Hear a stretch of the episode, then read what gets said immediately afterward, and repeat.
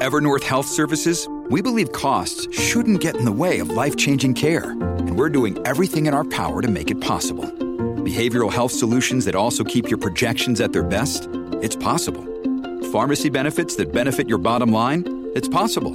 Complex specialty care that cares about your ROI? It's possible. Because we're already doing it. All while saving businesses billions. That's Wonder made possible. Learn more at evernorth.com/wonder.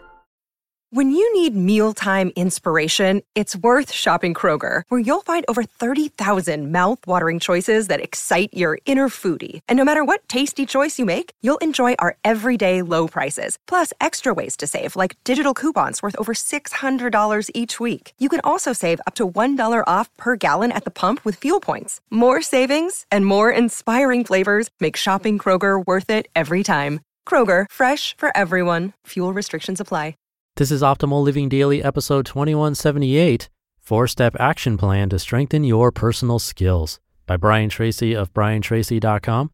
And I'm Justin Malik, your very own personal narrator. And I'm going to keep on narrating for you now as we optimize your life. Four Step Action Plan to Strengthen Your Personal Skills by Brian Tracy of briantracy.com. Only by discovering your innate personal skills and developing and exploiting them to their highest degree can you utilize yourself to get the greatest amount of satisfaction and enjoyment from everything you do. Creating an action plan through personal strategic planning can give you the highest rewards for your efforts and is the starting point in getting the best out of yourself. Corporate versus personal strategic planning. When we do strategic planning for corporations, we begin with the premise that the whole purpose of the exercise is to reorganize and reallocate people and resources to increase the rate of return on equity or capital invested in the business. Invariably, this is done by emphasizing some areas and de emphasizing others, by allocating more resources to areas with higher potential return, and by taking resources away from those areas that represent lower potential returns. By developing or promoting newer and better products and services, and by discontinuing those products and services that are less profitable, the company and all the people in it can channel their resources to maximize their returns. In doing personal strategic planning, the first thing you want to think about is increasing your personal return on energy rather than return on equity. You need to realize that the most essential and valuable thing that you have to bring to your life and to your work is your ability to think, to act, and to get results. Your earning ability, which is a function of your education, knowledge, experience, and talents, is your human capital or your equity.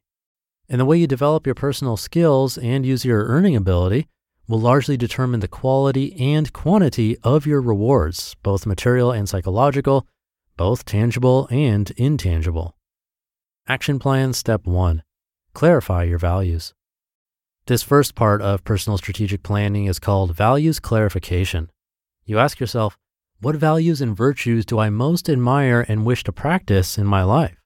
If you wanted to discover your strengths and personal skills in the work world, first you would define your values as they apply to employment. The values that companies settle upon would be similar to the values that you organize your work life around. Often, both companies and individuals will choose values such as integrity, quality, respect for others, service, profitability, innovation, entrepreneurship, market leadership, and so on. In a similar vein, you could use those values to define your position with regard to your work. In your personal strategic planning, you could decide to plan your work life around the values of quality, excellence, service, profitability, and innovation. There are dozens of values that you can pick from, but whichever you choose and the order of priority you place on your choices will determine your approach to your work. Action plan step two create your personal mission statement. Your next step is to create your personal mission statement. This is a clear, written description of the person you intend to be in your work life. I have often found that this is even more important than setting specific financial or business or sales goals. Once you've decided how much you want to earn, you need to write out a personal mission statement that describes the kind of person you intend to become in order to earn that amount of money.